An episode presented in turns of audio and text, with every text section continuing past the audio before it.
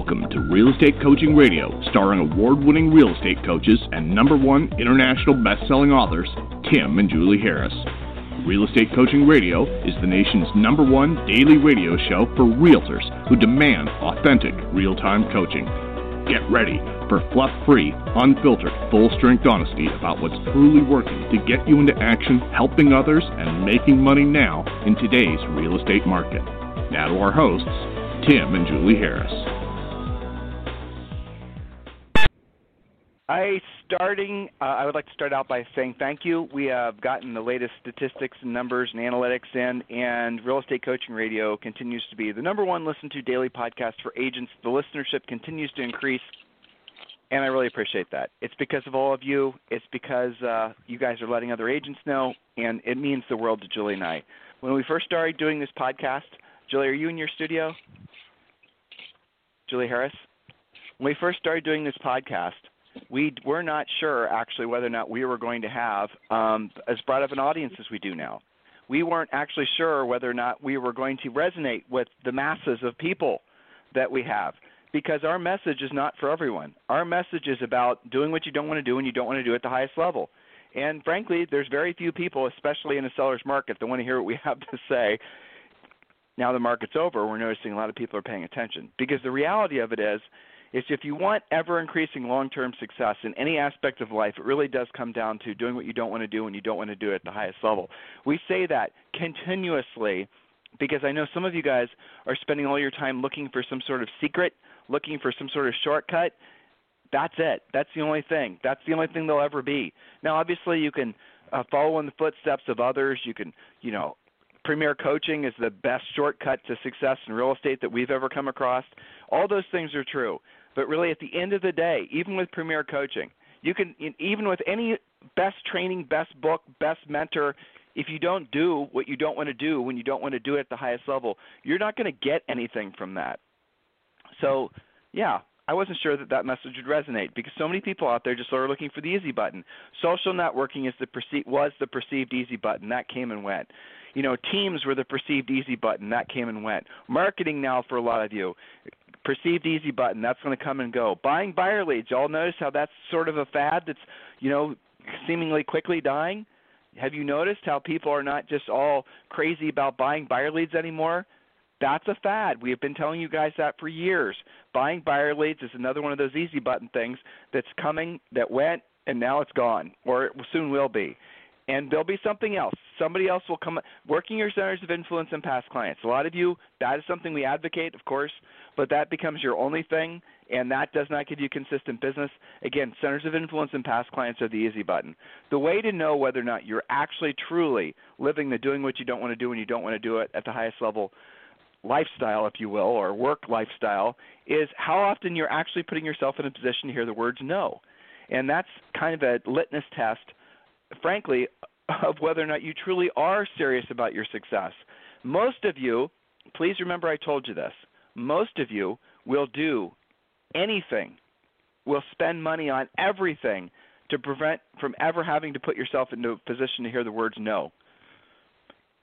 The rule that we we frankly we suggest for all of you is that unless you're putting yourself in the position to hear the words no at least 5 times a day, and that can't be no from your kid, or no from your spouse or your partner, no from a potential customer, someone who's saying no in one form or another because you asked a question that would have resulted in them making a decision about, for example, signing a contract or lowering a price or things of that nature.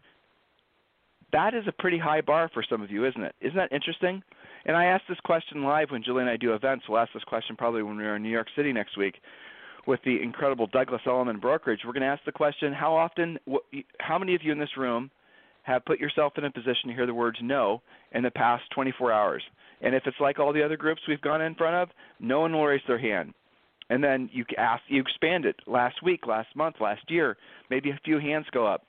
But the reality of it is, what most agents are seduced by, and I understand why, what most agents are seduced by is the easy button. And if that's you, and you're wondering why you're not experiencing more and higher levels of success, and not just success now and then, but consistent, ever increasing levels of success in your business and personal life. You can have that as long as you have the discipline of basically accepting the fact that your success is determined by your willingness to do what you don't want to do and you don't want to do at the highest level. And for most of you, that's putting yourself in a position to hear the words no. And I want to make that really clear because we've had a lot of podcasts, a lot of coaching calls, a lot of email questions lately about how do people can essentially they want to pivot faster. They're in a position where the market's changing, and some of you have listings some of you have, and I understand, again, it's not your fault, but it is your fault if you don't take action on the education that most of you are enrolled in with Premier Coaching. If you don't learn what we're asking you to learn with regards to pricing houses, with regards to having conversations with buyers that cause them to feel comfortable moving forward, you're going to have to completely rehab your skill set in this market. How many of you have been listening to us for two or three years and hearing us say that this market was coming? In some markets like New York City, it was already it, you know arrived two years ago. How many of you had heard us say this warn you as directly as we possibly could on a podcast, yet you ignored us. Thousands and thousands and thousands. And now you're seeing, unfortunately, that you may be in a, a situation where you waited too long and you are waiting and you maybe lost a listing because you didn't essentially do what we asked you to do. You lost the listing to an expired. You lost the listing to an, a competitor. You didn't. You aren't making the money you thought you were going to make. You don't have the pendings you thought you would have already this time of year it's not too late, guys, but honestly, another three or four months when all the masses, and the billions of agents start coming out of the woodwork, you're, the headwinds you're going to have are probably going to be insurmountable. And at that point, you're probably going to lose a year. You're going to struggle needlessly for the rest of the year. My suggestion for all of you is you finally take seriously the fact that the new market requires a new skill set. And virtually everything that you did to sell houses in the seller's market – and I'm, this is a little dramatic, but it's true. Virtually, virtually everything that you did that worked won't work now. Okay? There's a simple fact. We did a podcast on the the phases of the, the real estate reset. Go back and listen to that. Just go to our website, timandjulieharris.com, and put in the word reset into the uh, search bar that's at the upper right hand screen uh, portion of the screen, and you can then find those four podcasts we did, and we'll take you through the different phases, and you guys will find that you are going to uh, self-identify with what phase you're in, and most of you are in phase two or three, by the way, and by you I mean your markets are. So don't waste time anymore. Don't question. Don't look for more information. Don't think all of a sudden something's going to change.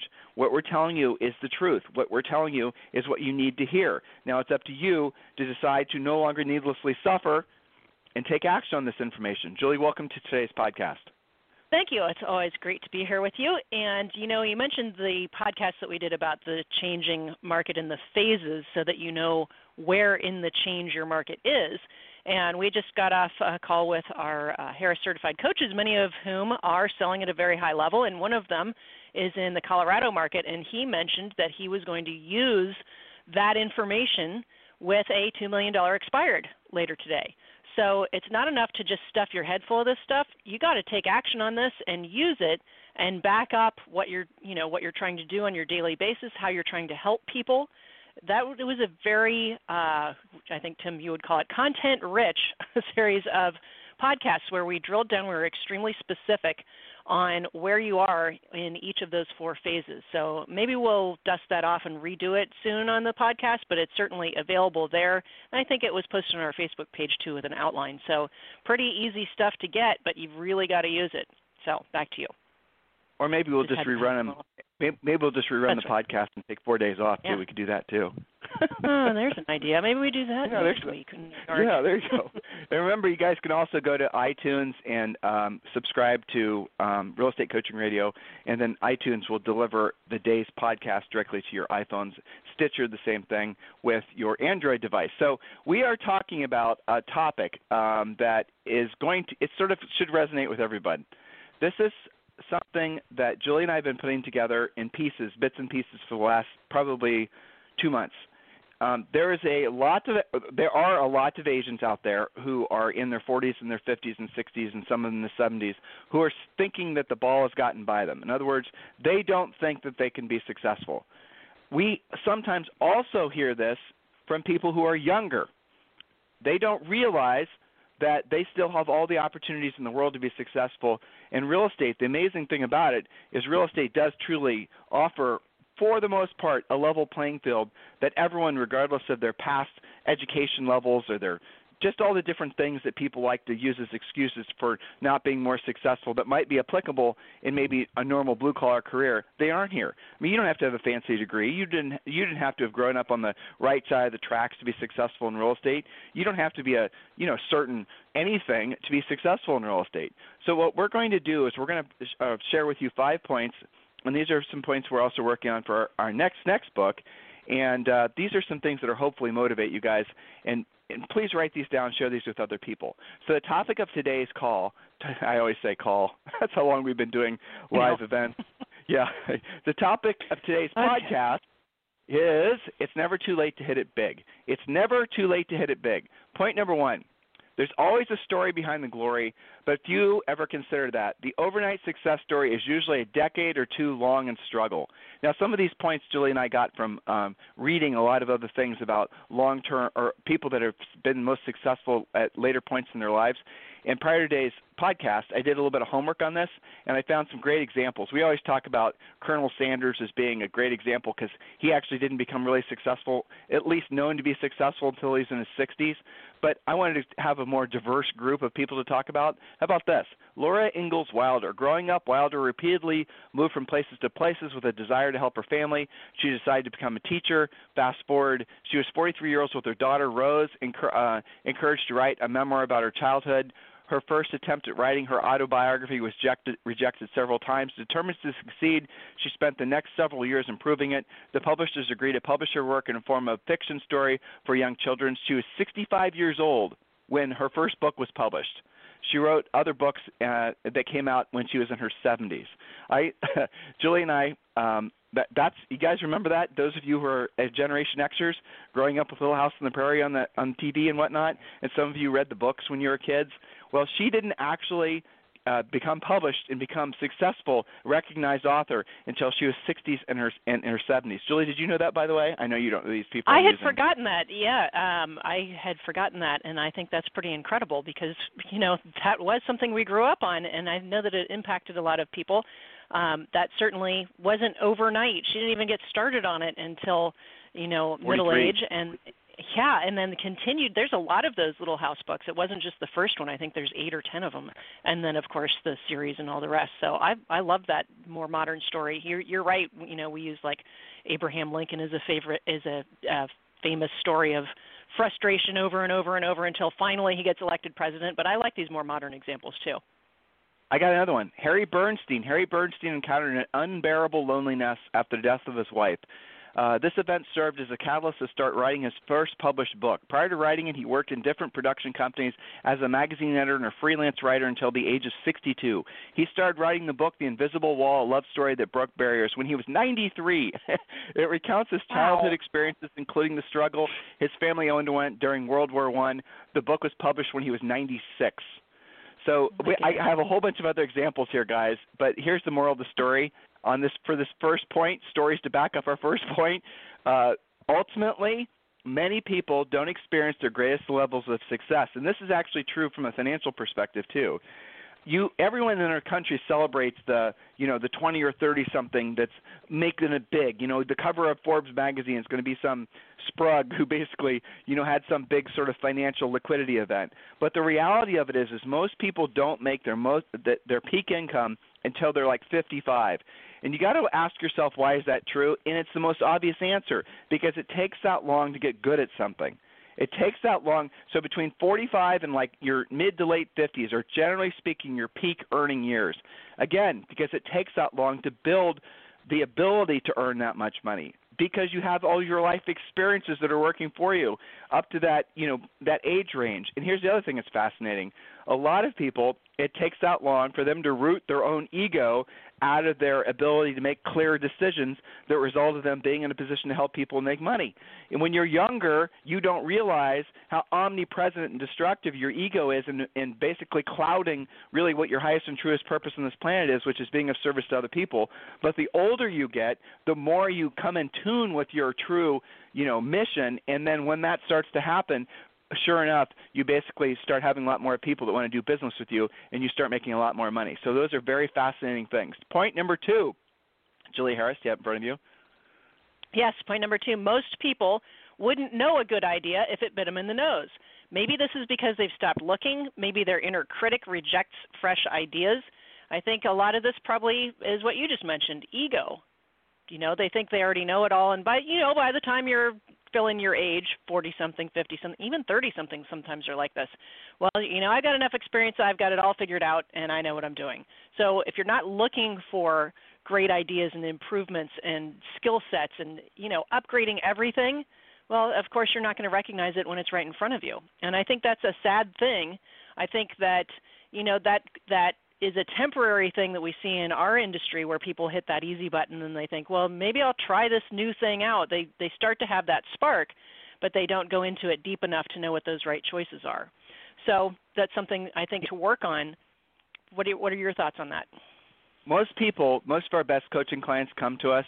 Um, when I mean best, I mean those that are most receptive to being coached in their 40s and older, frankly. And the reason is, and it's kind of kind of it's kind of counterintuitive. I want you to think about that last point.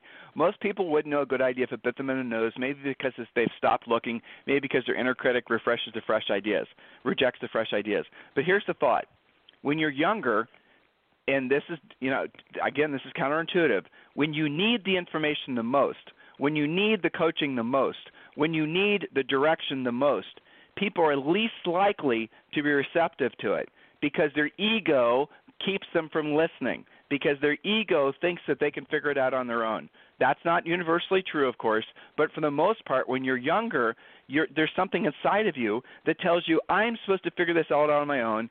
I know there's a proven path to getting to the top of the mountain, being successful, but my ego is telling me that I have to do something completely original that has, you know, nothing to do with success or just anything that has to do with helping people or even making money. But I have this inner desire to do something completely original because that is your ego trying to feel important. That is you trying to make yourself feel you know something it, that you have never it's in like an unrequited uh is that the word Julie did I say it right? Unrequited? So. did I say it right? Mm-hmm. yeah. Yep. uh, emotional response that does not have anything to do with business.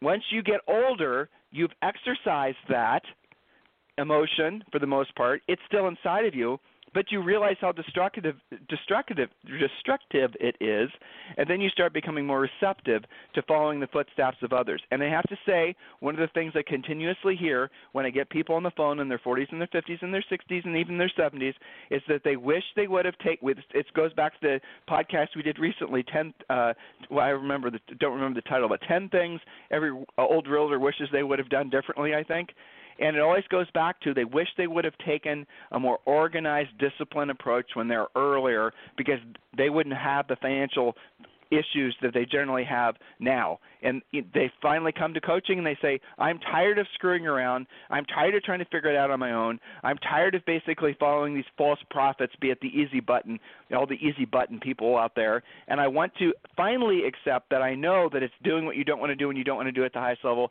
And those people are fantastic coaching clients. I know all of you can resonate with what I just said because all of you are some you're at some part of that bridge is learning and accepting that the easiest and surefire path is to focus, which is follow one course until successful. Uh, point number three, Julie. Yes, I agree with you completely on that. Point number three is good processes make average people good and good people great what are your processes? Are you following the seven step listing process, for example, that we outlined over the past two podcasts? Or did you just say, that was a fun podcast, I'll file that away? Do you use a pre listing package every time?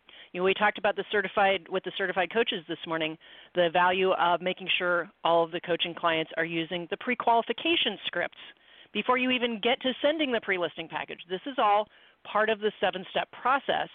And you know, many of you are good but getting to great means you have to systematize at a higher level and stop having different rules for different situations. Sometimes you wing it, sometimes you don't. So good processes will make average people good, but good people great. What are you doing about that? What action are you taking? So something that comes up a lot in my premier coaching call, Tim, is it's not just, you know, how can you help me uh, with this? There's a difference between training and coaching. Coaching is here's the homework to implement this and once it's done, here's the result that you should be getting. It's not just, hey, here's a couple things to chew on, it's the action steps that are required to move to that next level. And that's one of the reasons i really enjoy you know those calls. There's a very distinct um, result in helping people. You know effort equals results. I see these great questions and we have the tools to help people with. But of course they've got to take that step to actually implement so yeah the word process or systematize that sounds pretty analytical but if you want to just stay good and not get great well keep winging it half the time I mean, so to be crass about it, that's the fact. Go ahead. There are lead follow-up rules that you need to follow. There are pre-qualifying yeah. uh, conversation outlines, aka scripts, that you need to be following for buyers and sellers. There's a listing presentation you need to follow. There's a seven-step listing process. There's all these systems that we already have in place and when you guys become members of Premier Coaching, and especially those who are members of Premier Coaching, please do not waste time trying to figure it out. Just go to harrisrules.com, log in, and then download the information. Every single thing has a long form audio explanation, usually done by Julie or myself or both, explaining to you how to use everything. You can attend the Premier Coaching Call live every day. You have a daily coaching call with Premier Coaching, and you can ask questions. You can go to the private Facebook page and you can meet the other uh, Premier Coaching members and ask questions and uh, you know share your success stories. That's mostly what that page has become. Premier Coaching is the system that you guys have been thinking you had to create on your own. Don't waste time. And I have news for you. A lot of the systems out there that are being sold are stupid with how much analytical BS detail they think you're supposed to be mastering. It's an absolute incredible waste of time. We've talked about the value of long term lead follow up, which is nothing. We've talked to you about the value of all these other things that you guys think you're supposed to be doing, and you waste your valuable time building these ridiculous systems because you don't have the experience to know that they're a waste of time. Just follow what we lay out for you in Premier Coaching. It's going to get you up the side of the mountain fastest with the least likelihood of any sort of bears eating you. Going back to the uh, walking up the top of the mountain with the Sherpa analogy, which we have to dust off again. Point number four, Julie. Indeed. No substitute for a maniacal, single minded pursuit of success. This is a huge point with regards to real estate professionals, but probably all the other types of people we have listening. There's no substitute for maniacal, single minded pursuit of success. So, are you trying out real estate or are you all in maniacal and decisive about your success? There are a hundred different places that I can apply this thought to our listeners and to real estate. I mean, there's just take the approach to a listing presentation, right?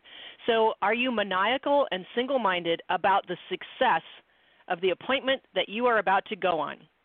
What's the difference? The difference is the agent that walks up to the door who has already followed half of the seven step process, who has a polished pre listing package, has actually pre qualified the seller, knows exactly what they're walking into. They know what price the seller has in mind, they know what their motivation is, they know what their time frame is, and they are there to take the listing. That's a huge difference between, well, you know, my manager told me that I can expect to take about 50% of what I go on, so we'll just see how it goes.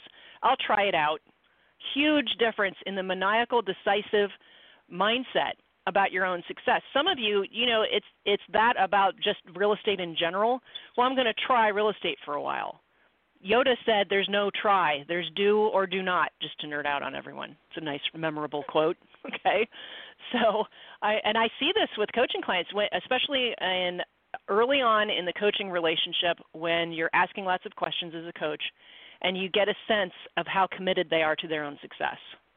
That I mean, that's a huge thing to know where somebody stands. Are they just kind of piddling around and seeing how it goes?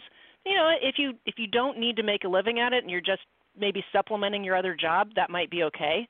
But if you claim to be serious about it and you claim to be a full-time real estate professional, do your actions actually reflect that? Does your mindset reflect that? And it, you know, here's the thing: when you're in front of prospects, whether they're buyers or sellers, they absolutely can tell whether you're trying it out, whether you're winging it, whether you're kind of BSing them and tap dancing half the time.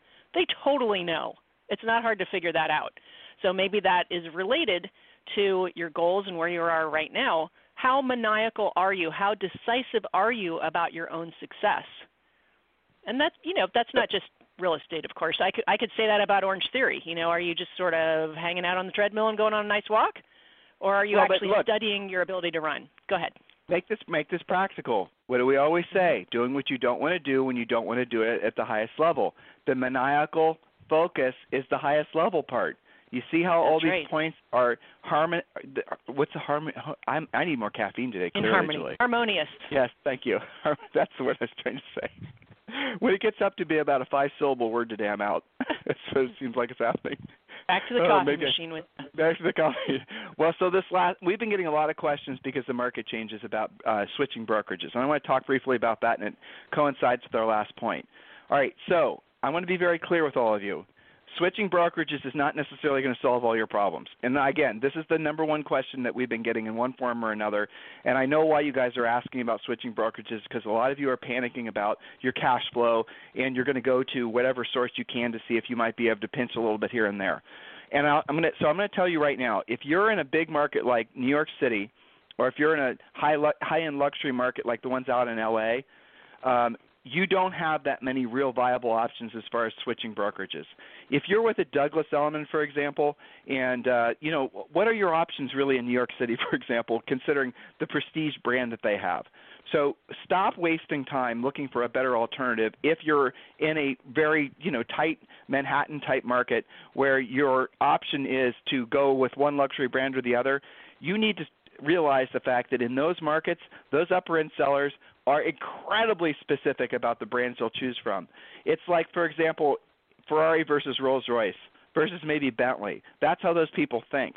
So they're not going to basically allow somebody who's a Chevy dealer to come in and list the house that they think should be listed with some guy that sells Rolls Royces. Do you guys get the point? I know that's a little obtuse for some of you, but I want to make it really clear to save some of you from emailing me. If you're working in one of these ultra high end markets, you need to go with one of the ultra high end brokerages. And if you're in Manhattan in particular, I would definitely seriously consider Elliman. Now, number two, if for the for the masses of you around the country, um, you need to reprioritize how you think about brokerage because for the vast majority of you, your brokers are offering basically the same thing. And if you're not in a market that's if you're in a uh, you know basically a, one of the billions of agents around the country that are selling normal properties, normal price ranges, and occasionally picking off an upper end listing, this is a good opportunity for you to reconsider what brokerage you're with. And I do encourage you to have those conversations with Julie and I because we'll help you to sometimes um, give you some suggestions on what you can be expecting from your brokerage.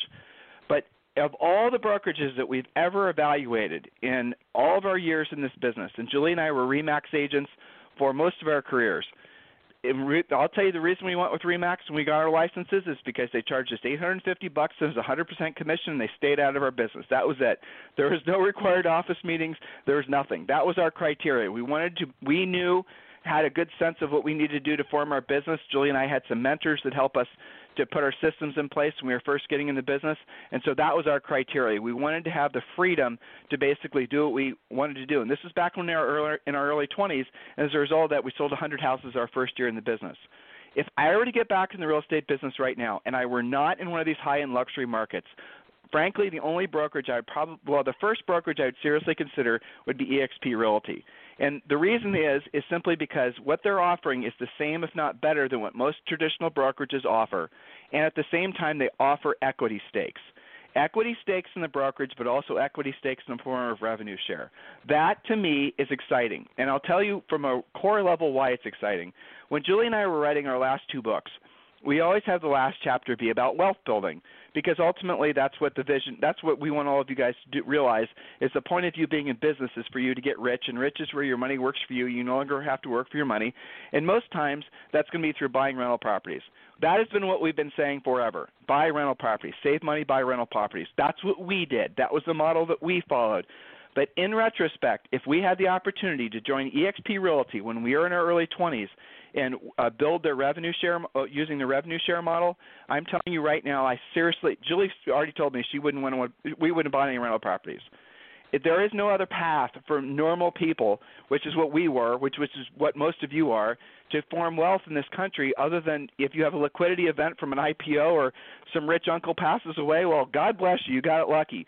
But for the rest of us, it's through rental properties. But rental properties are not a sure, they're not a straight arrow to success. They aren't. They take massive amounts of time, massive amounts of money, massive amounts of you know, frankly, energies and finances that you could have been using towards something else.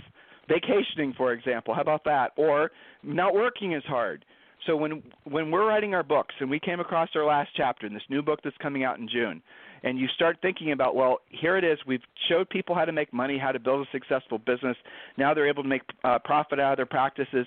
Now what are they going to do with that profit? We just went back to what was familiar with buying rental properties. But I'm here to tell you that if I had to do it all over again, and I was presented with the opportunity that eXp Realty offers through the revenue share model, I guarantee you that's what we would do if we had to do it all over again in the last 20 plus years. There's no doubt in my mind that eXp Realty, because of the revenue share model that they offer, is going to change the lives of millions of realtors. And I see their statistics, and it's shocking to me. At the beginning of last year, they had 5,000 agents. At the end of last year, they had uh, 16,000. And some internal projections are they're going to have over 50,000. So Julie and I coach and train for brokerages all over the country. And most of the brokerages we personally coach and train for are luxury brokerages eXp Realty at this point it does not offer what those brokerages offer in my opinion. So if you're in one of these high-end markets, the move is to choose the best luxury brokerage for you. And that's the reason we're advocates of the ones we talked we basically we'll tell you which ones and what we think. But if you're in most of the country and you're looking for an option to the brokerage that you're in, and the bro- and you go from one brokerage to the other, and they're all offering basically the same thing, you need to look at eXp Realty. And this last point I think drives it home better than anything. An equity stake unleashes animal spirits in a way that high, high salary alone can't uh, simply can't match. And that's the reason that they're growing so fast is because people are able to see a road forward where they can not only make money from selling real estate, but they can make money from the revenue share that they earn from the people that they sponsor that join EXP. So listen, here's what I'd like to do. For those of you who are interested in talking with me directly, one on one about eXp Realty, I want you to email me directly, tim at timandjulieharris.com, tim at timandjulieharris.com, and you and I will do an evaluation on the phone as to whether or not what the best fit for you is. And I'm doing this because we are getting inundated with questions, not just about EXP, not just about one of the luxury brands that we work with, but just about switching brokerages in general. And a lot of you are profoundly confused about what the job of brokerage is supposed to do. And you're really confused about whether or not you're getting a fair shake at your brokerage and all the things, that you know, should I be demanding this, should I, should I demanding that? What you guys don't understand also is that most brokerages are making literally no money or almost no money. They're struggling. They make less than 3% profit.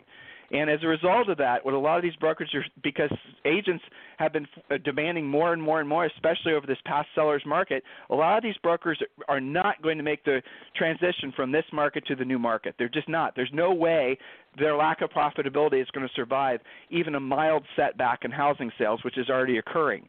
So some of you are experiencing at your brokerages uh, a lack of services because they can't provide afford to provide them anymore.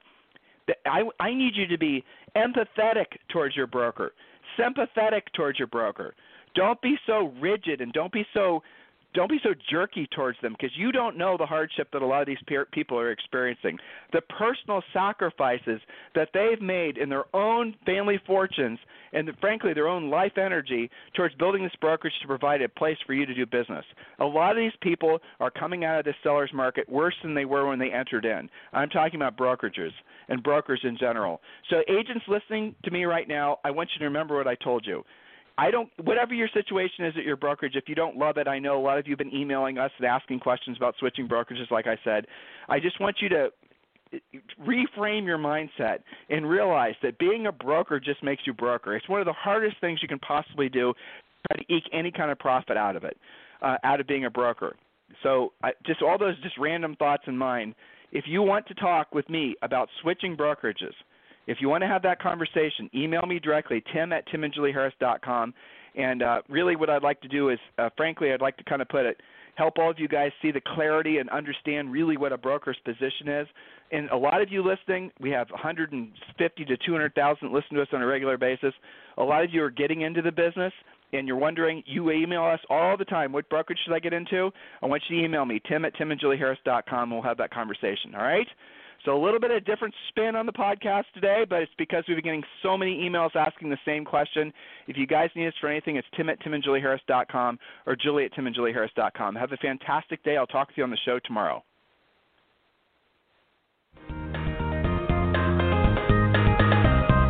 This program has been a presentation by Tim and Julie Harris, Real Estate Coaching. For more information on our real estate coaching and training programs, visit our website at timandjulieharris.com.